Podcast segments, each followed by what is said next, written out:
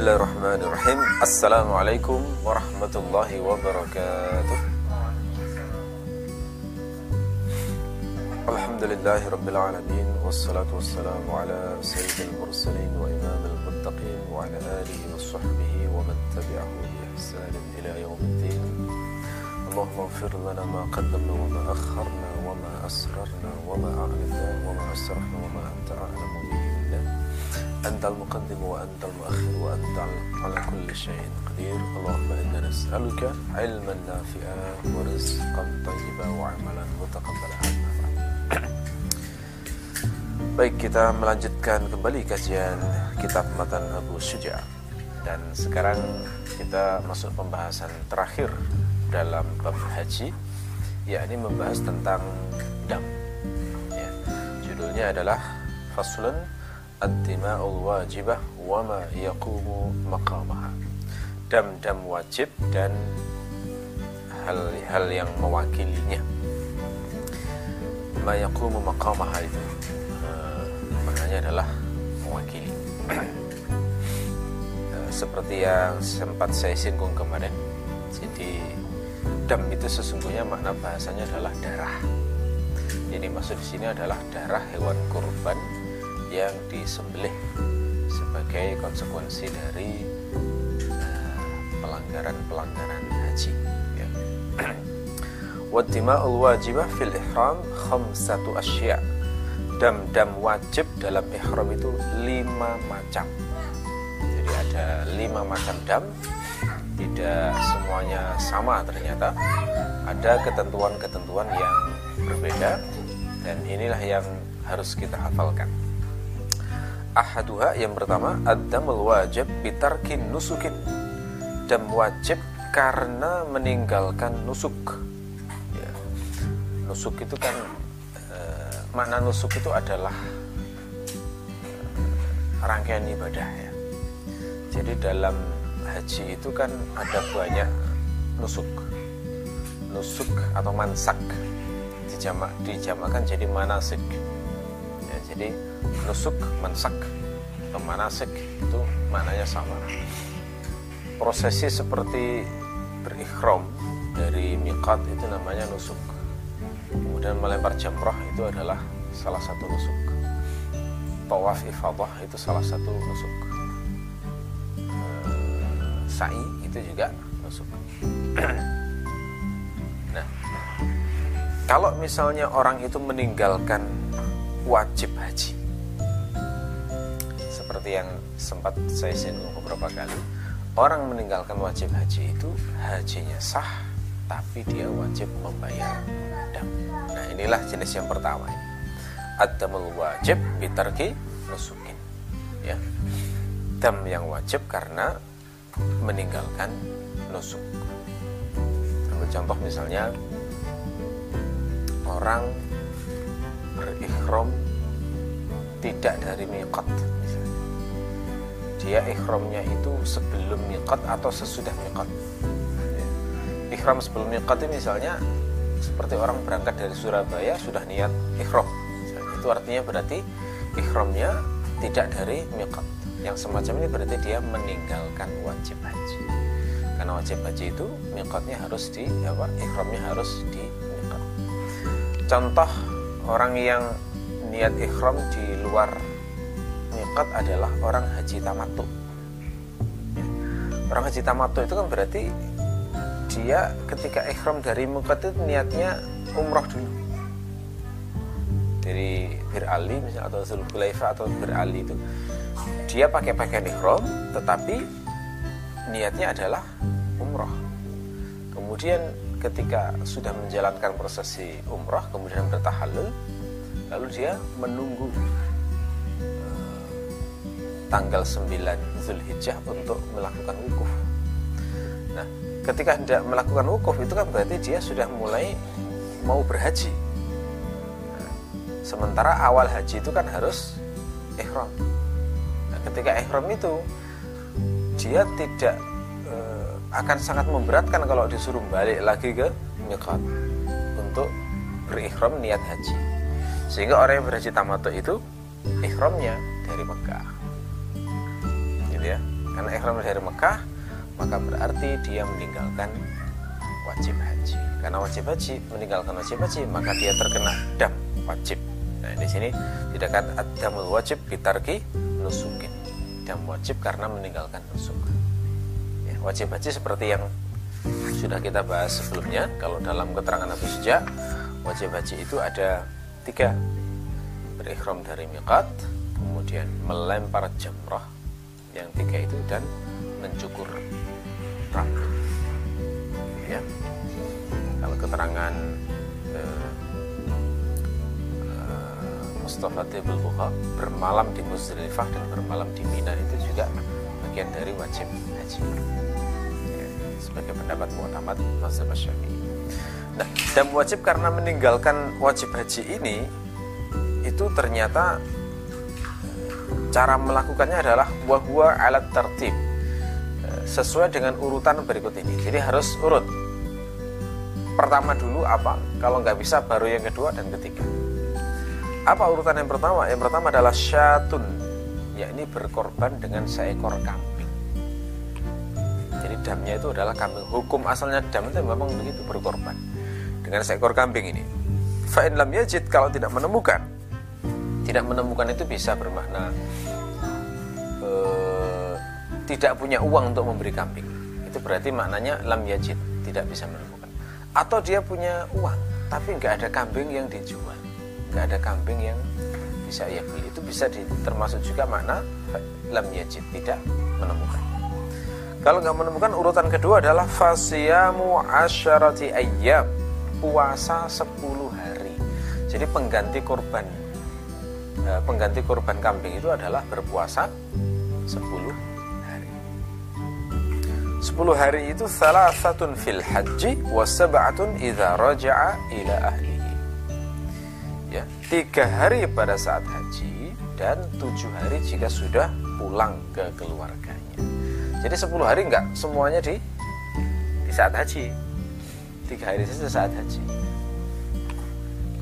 Nah, jadi kalau untuk merealisasikan ini paling tidak orang memulai haji itu ya berarti tanggal 7 Dzulhijjah itu. Paling tidak ya haji tamatuk tanggal 7 Dzulhijjah dia kan sudah melanggar ya maka berarti dia puasanya pada uh, mulai tanggal 7 8 9 tetapi ada masalah kalau misalnya tanggal 9 kan 9 saat wukuf itu kan tidak disyariatkan berpuasa berarti memang e, kalau orang melanggar itu seharusnya hajinya tidak mepet-mepet dengan waktu habisnya haji itu. Insya Allah kalau orang haji tamatu di Indonesia waktunya masih sangat cukup ya. Tapi biasanya orang Indonesia kan ketika haji tamatu itu damnya kambing biasanya dan tidak kesulitan kambing. Zaman sekarang peternakan kambing di Saudi juga sangat terjamin lah istilahnya. Kecuali itu berlaku bagi orang yang nggak punya uang ya. Baru mungkin berpuasa 10 hari ya jadi eh, dua ini pilihannya untuk dam yang jenis yang pertama karena meninggalkan nusuk ya. jadi kurban kalau nggak mampu puasa 10 hari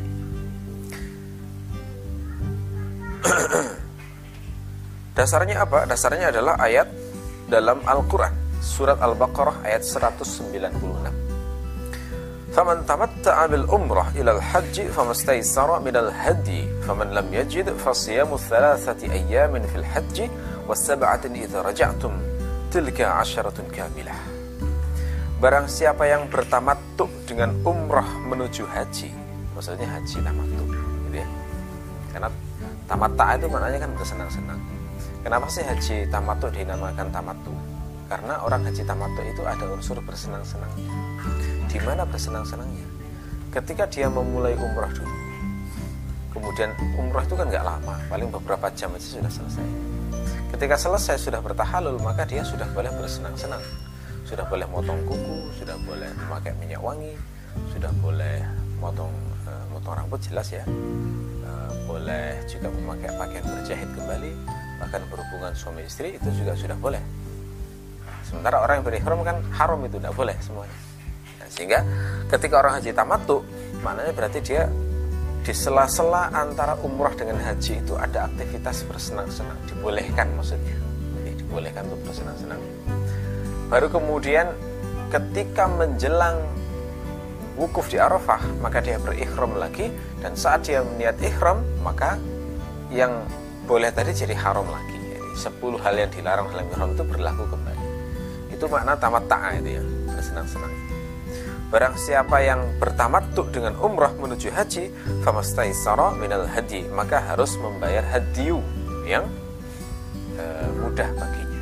Nah, hadiu ini sudah istilah khusus, maknanya adalah kurban yang disembelih dan dipersembahkan di tanah suci. Nah, jadi e, kurban itu ada dua macam istilahnya. Kurban yang dipersembahkan ke Mekah itu, itu namanya hadiu. Kalau kurban yang disembelih di luar Mekah. Itu namanya udhiyah. Udhiyah atau adhat ya. Adhat maka dinamakan hari raya idul adha. Itu karena sembelihannya itu disembelih di mana saja? Selain tanah suci. Jadi khusus yang tanah suci itu dinamakan hadiyu nah di Quran di sini nyebutnya adalah hadiyu nah, maka ini menunjukkan bahwa damnya untuk orang yang haji tamattu itu adalah membayar hadiyu ini ketentuan yang pertama yang wajib adalah itu. Ya. Faman lam yajid fasyamu thalathati ayam Barang siapa yang tidak mendapatinya Maka berpuasa tiga hari di saat haji Dan tujuh hari jika sudah kalian pulang. Itu adalah sepuluh yang sempurna. Jadi dasarnya Quran ini Untuk dam yang jenis ini ya Karena meninggalkan nusuk. Wasani yang kedua adalah Ad-damul wajib bil halqi wa tarafuh dam yang wajib karena men mencukur rambut atau tarafuh. Tarafuh itu mana bahasanya mirip dengan tamattu ya, bersenang-senang. Nah, tapi ini maksud di sini adalah tarafuh semisal kayak memakai minyak wangi, kemudian menyisir rambut, kemudian mukaddimah hubungan suami istri, termasuk tarafuh di sini. Jadi intinya jenis dam yang kedua ini terkait dengan pelanggaran kalau yang tadi kan meninggalkan kewajiban haji. Nah yang kedua ini adalah terkait dengan pelanggaran 10 larangan haji itu. Yang sifatnya tarufu.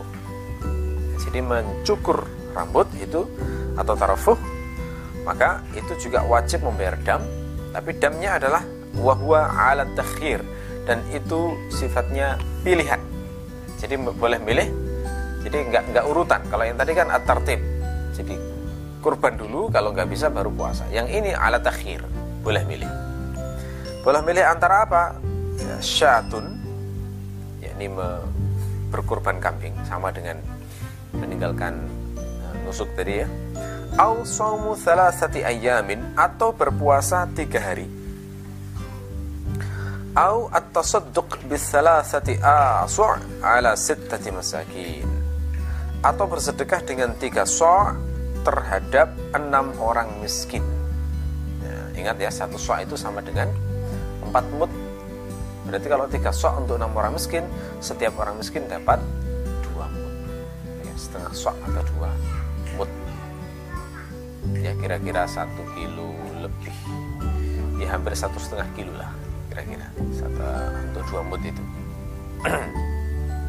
ya jadi ini, jadi lebih ringan bisa kita katakan kalau pelanggarannya itu adalah mencukur rambut atau tarafuh tadi, maka damnya e, lebih ringan.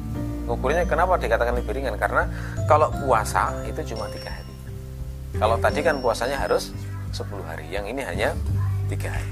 Dan lebih ringan lagi kalau puasa nggak mampu juga, maka boleh bersedekah hanya dengan e, tiga sok, ya, tiga sok saja ketika sok itu kan empat mut ya. Empat mut itu ya eh, apa itu namanya? Kira kira-kira kan kalau ukuran kita eh, enam kali tiga itu kan dua sekitar mungkin satu sok itu kira-kira mungkin dua dua kilo. Biasanya kalau bayar zakat fitri itu berapa? Berapa kilo orang-orang? Dua setengah ya? Anggap aja dua setengah.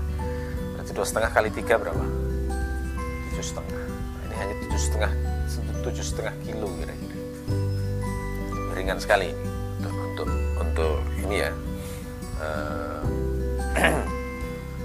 damnya untuk men, karena mencukur rambut atau tarfu. Nah di sini juga menunjukkan bahwa agama itu tauqifi, tidak boleh diakalkan. Karena kalau kita bayangkan ya harga tujuh setengah beras dengan satu ekor kambing kan jauh sekali.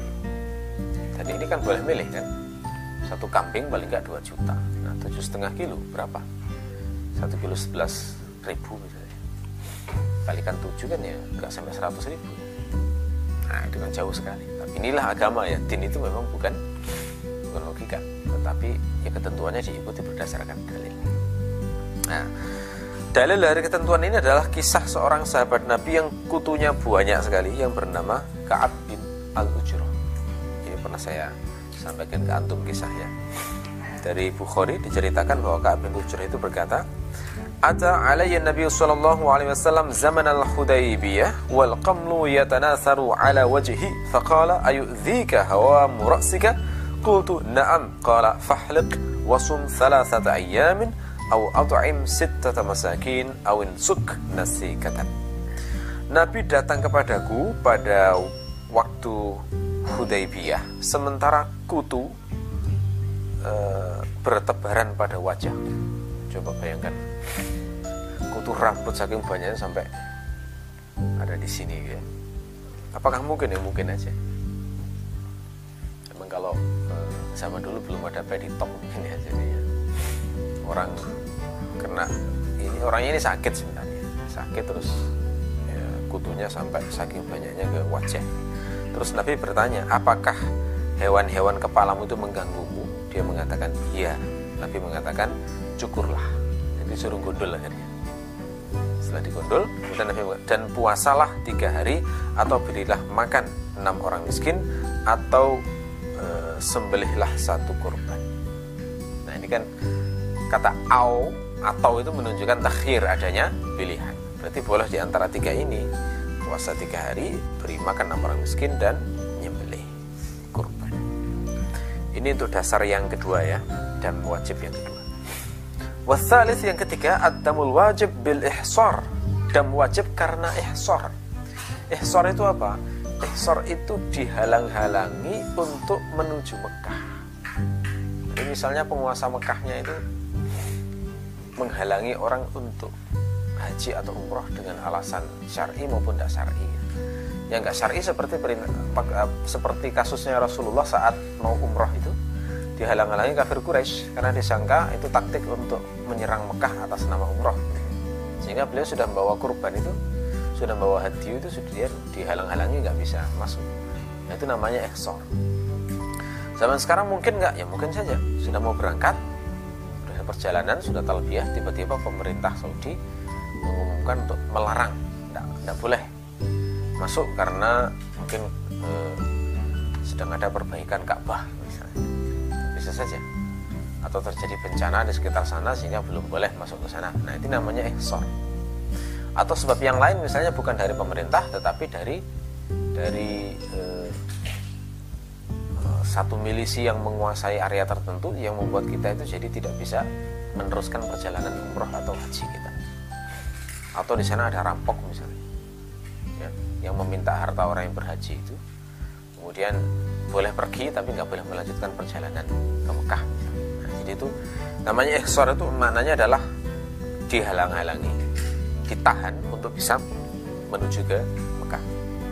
Gimana damnya? Halal maka hendaknya bertahallul wa yuhdi syatan dan mempersembahkan kambing. Jadi damnya jelas satu aja kambing jadi tidak ada tahir nggak ada urutan jadi kambing saja warabi' Yang keempat, ad-damul wajib biqatl said. Uh, sebelum yang keempat ya, saya jelaskan dalilnya dulu untuk poin yang ketiga. Kenapa untuk ihsar itu seperti itu ketentuannya? Dasarnya adalah ayat dalam surat Al-Baqarah ayat 196. Wa atimmul hajj wal umrata lillah fa in uhsirtum famastaysara minal hadi sempurnakanlah haji dan umroh karena Allah kalau kalian dihalang-halangi maka persembahkanlah hadiu yang mudah nah, ini contohnya seperti e, peristiwa umroh Nabi pada saat perjanjian Hudaybiyah. Nabi itu sudah berniat umroh, dihalang-halangi kafir musyrik, kemudian akhirnya beliau bertahalul dan membayar hadiah. Kita lanjutkan yang keempat. Ad-damul wajib biqatl said. Dam wajib karena membunuh binatang buruan. Berarti larangan-larangan haji itu ternyata nggak semuanya damnya sama. Makanya tadi di dirinci yang yang damnya e, karena mencukur dan tarafuh itu nyebutnya adalah mencukur dan tarafuh. Tidak disebut melanggar larangan haji. Berarti kan hanya sebagian larangan haji yang ketentuannya begitu ya. Nah ini ternyata beda untuk membunuh binatang buruan itu ketentuannya wahwa ala takhir ada pilihan-pilihannya. Bagaimana pilihannya? in kana saidu mimma lahu mithlun kalau binatang buruannya itu memiliki yang semisal misalnya membunuh kambing nah kambing kan ada e, mudah dicari yang semisalnya kan nah itu berarti masuk mimma lahu mithlun akhrajal mithla minan na'am. Maka dia mengeluarkan yang semisal dari dari binatang. Membunuh ayam. Ayam kan gampang dicari ya. Misalnya membunuh ayam maka dia harus mencari ayam kemudian disembelih dan disedekahkan. Gitu ya. Au, atau kawamahu atau dinilai washtara biqimatihi ta'aman wa bihi. Dan membeli makanan dengan nilainya itu dan disedekahkan dengannya. Misalnya ayam. Harga ayam sekarang berapa? Eh, satu kilo atau penuh satu hidup itu 80 ya. Anggap aja 100 ya. Nah, berarti e, bisa mencari ayam kemudian disembelih atau pakai harganya 100 ribu itu dibelikan makanan kemudian disedekahkan. Itu cara yang kedua. Awsama an kulli muddin yauman atau berpuasa untuk setiap mud satu hari. Jadi misalnya tadi memberi makanan ya 100 ribu kalau dibelikan beras kira-kira dapat berapa mood itu? Ya. kalau 100 ribu ya, kalau kalau dua dua dua setengah itu kira-kira empat empat mood kan? Dua setengah itu empat mood. Berarti kalau 100 ribu kira-kira 4 kilo ya? Eh 100 ribu kira-kira oh, hampir 10 ya. Nggak nyampe ya? E, eh, 100 bagi 11 ribu itu berapa? Anggap aja 9 kilo ya.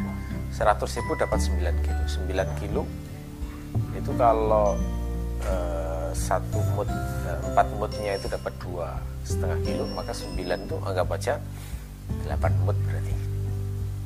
Berarti 8 mood puasa 8 hari berat ini malah ya. Karena ketentuannya satu satu moodnya satu hari puasanya. Ya jadi pilihannya gitu ya. Jadi e, kalau binatang yang dibunuh itu punya binatang yang semisal pilihannya berarti tiga. Cari binatang yang semisal dengan yang dibunuh itu. Kemudian disembelih disedekahkan. Atau e, hitung nilainya binatang itu berapa. Kemudian belikan makanan sedekahkan atau kalau nggak mampu itu maka nilainya itu nilai makanan itu berapa? Ketemunya berapa mood? Diganti puasa. Satu mood satu hari puasa. Itu ketentuan pertama. Yang kedua wa in kana itu mimma kalau misalnya binatang buruannya itu tidak punya yang semisal atau susah nyarinya binatang langka misalnya ya. Apa misalnya misalnya eh, yang dibunuh itu adalah merak misalnya ya kan susah nyarinya ya.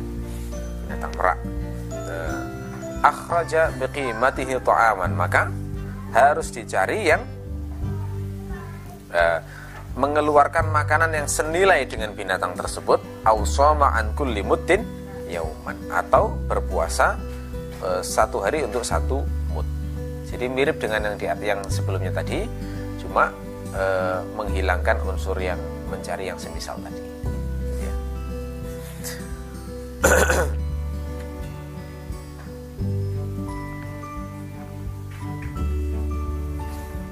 Dasarnya apa? Ya dasarnya adalah ayat dalam Al-Quran surat Al-Ma'idah ayat 95 Ya ayyuhallazina amanu la taqtulus sayda wa antum hurum wa man qatalahu minkum muta'ammidan fajaza'un mithlu ma qatala minan na'am yahkumu bihi dhu adlin minkum hadiyan balighal ka'bah aw kafaratun ta'amu masakin aw adlu dhalika siyaman liyadhuqu wabala amrihi afallahu amma salaf wa man 'ada fayantaqimullahu minhu wallahu azizun dzuntiqam Wahai orang-orang yang beriman, janganlah kalian membunuh binatang buruan sementara kalian sedang berihram.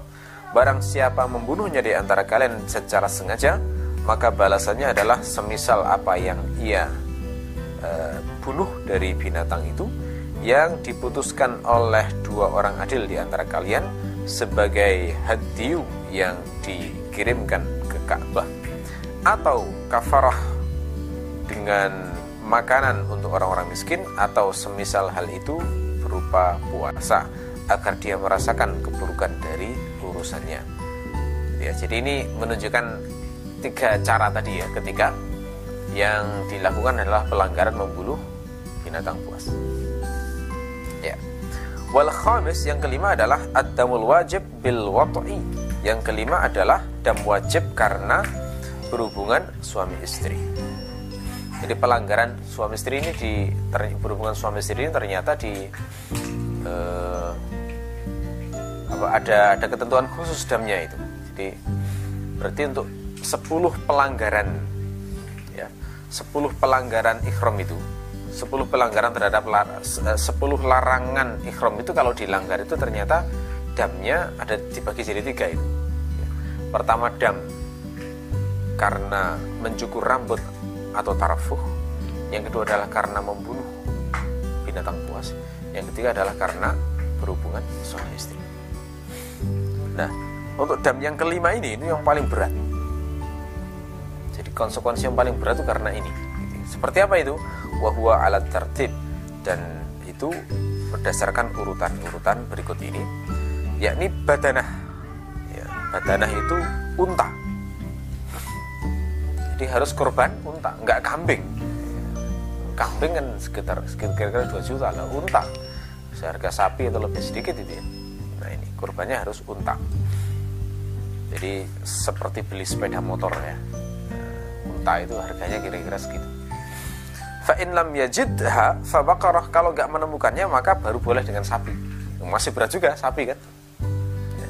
jadi korban unta nggak dapat sapi. Fa in lam yajidha fasab'un minal ghanam. Kalau enggak mendapatkan maka tujuh kambing. Nah, adil ya. Ini dua kalau satu kambing kira-kira 2 juta maka tujuh berarti 14 juta kira-kira. Itu masih seharga sepeda motor kira-kira ya. Sama dengan harga unta dengan sapi. Fa in lam yajidha qawwamal badanah. Kalau enggak menemukannya maka menilai harga uh, unta tersebut washtara biqimatiha ta'aman lalu memberi makanan dengan harga itu wa bihi dan bersedekah. Jadi sediakan aja uang kira-kira 14 juta belikan makanan sedekahkan. Ya, enggak tahu itu jadi berapa ton itu ya kira-kira. Fa in lam yajid soma an kulli muddin yauman. Kalau enggak mendapatkannya maka berpuasa untuk setiap satu mud satu hari. Wah, mantap sekali ini. Nah, kalau misalnya 14 juta dibelikan beras ketemu berapa ton hitung itu berapa mut berpuasalah sebanyak itu saya belum serius ngitung ini ya tapi kayaknya banyak itu bisa berbulan-bulan ini kan nah, makanya e, harus dijaga betul itu hasratnya pada saat berhaji jangan sampai berhubungan suami istri karena berat sekali ini dan berat sekali. Dalilnya apa untuk ketentuan ini? Dalilnya adalah uh, di antaranya asar muwatta an Abdul an Abdullah uh, asar dalam muwatta dari dari Abdullah bin Abbas annahu su'ila an rajulin waqa'a bi ahlihi wa huwa bi Minan qabla an yufidha fa amarahu an yanhara badanatan bahwasanya beliau ditanya tentang seorang lelaki yang menggauli istrinya sementara dia masih di Mina sebelum melakukan tawaf ifadah maka beliau memerintahkan untuk menyembelih unta. Jadi ini ya. Lalu kemudian ketentuan berikutnya wala yujzi'uhul hadyu walal it'am illa bil haram. tidak sah hadiyu tidak pula memberi makan orang miskin kecuali di tanah suci jadi nggak boleh hadiyu eh, dam-dam ini itu nggak boleh disembelih kecuali di tanah suci tanah suci ini yang dimaksud di sini Mekah ya jadi bukan Madinah.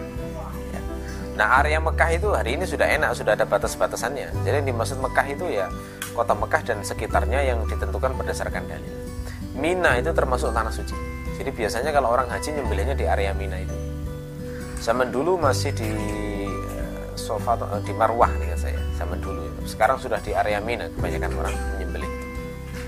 Jadi kalau ngasih makan di situ, eh, saya kadang-kadang mikir subhanallah ini berkahnya Nabi Ibrahim ya. Mekah itu tanah tandus, tidak ada tanah yang subur, tanaman ini. Tapi didoakan Nabi Ibrahim nggak pernah kekurangan makanan dan buah-buahan. Salah satu cara Allah kan begini. Ternyata Allah mewajibkan memberi makan orang miskin dan menyembelih itu harus di sana. Artinya kan terjamin banget di sana makan. Nggak ada orang khawatir lapar sudah.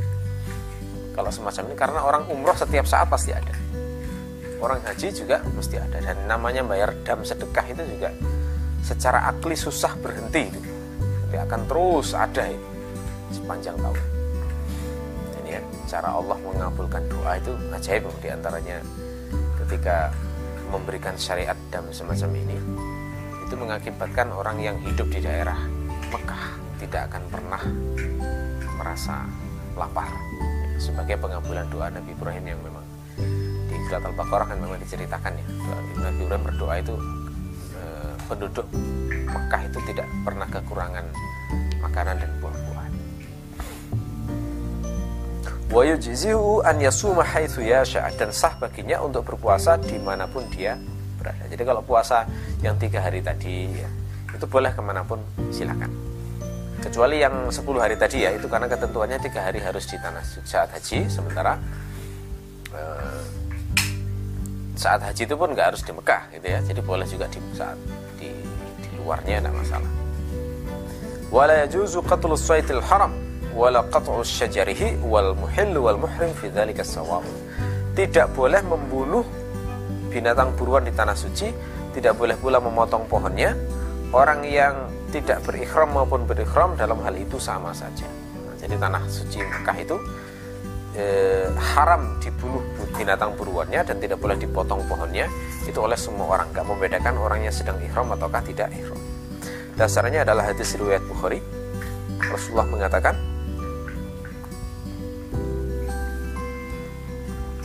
Inna hadzal balad harramahu Allah yawma khalaqa as-samawati wal arda fahuwa haraman bi hurmatillah ila yaumil qiyamah. Wa innahu lam yahilla al-qitalu fihi لأحد قبلي ولم يحل لي إلا ساعة من نهار فهو حرام بحرمة الله إلى يوم القيامة. لا يعضد شوكه ولا ينفر صيده ولا يلتقط لقطته إلا من عرفها ولا يختل خلاه. فقال العباس يا رسول الله إلا الإذخر فإنه لقينهم ولبيوتهم. قال إلا الإذخر. Nabi bersabda sesungguhnya negeri ini, ya ini negeri Mekah maksudnya, telah disucikan oleh Allah pada hari Allah menciptakan langit dan bumi. Jadi ia tetap suci dengan kehormatan Allah sampai hari kiamat. Dan sesungguhnya tidak halal berperang di dalamnya untuk seorang pun sebelum aku. Dan tidak halal bagiku kecuali sesaat saja di suatu siang. Jadi ia tetap suci dengan kehormatan Allah sampai hari kiamat.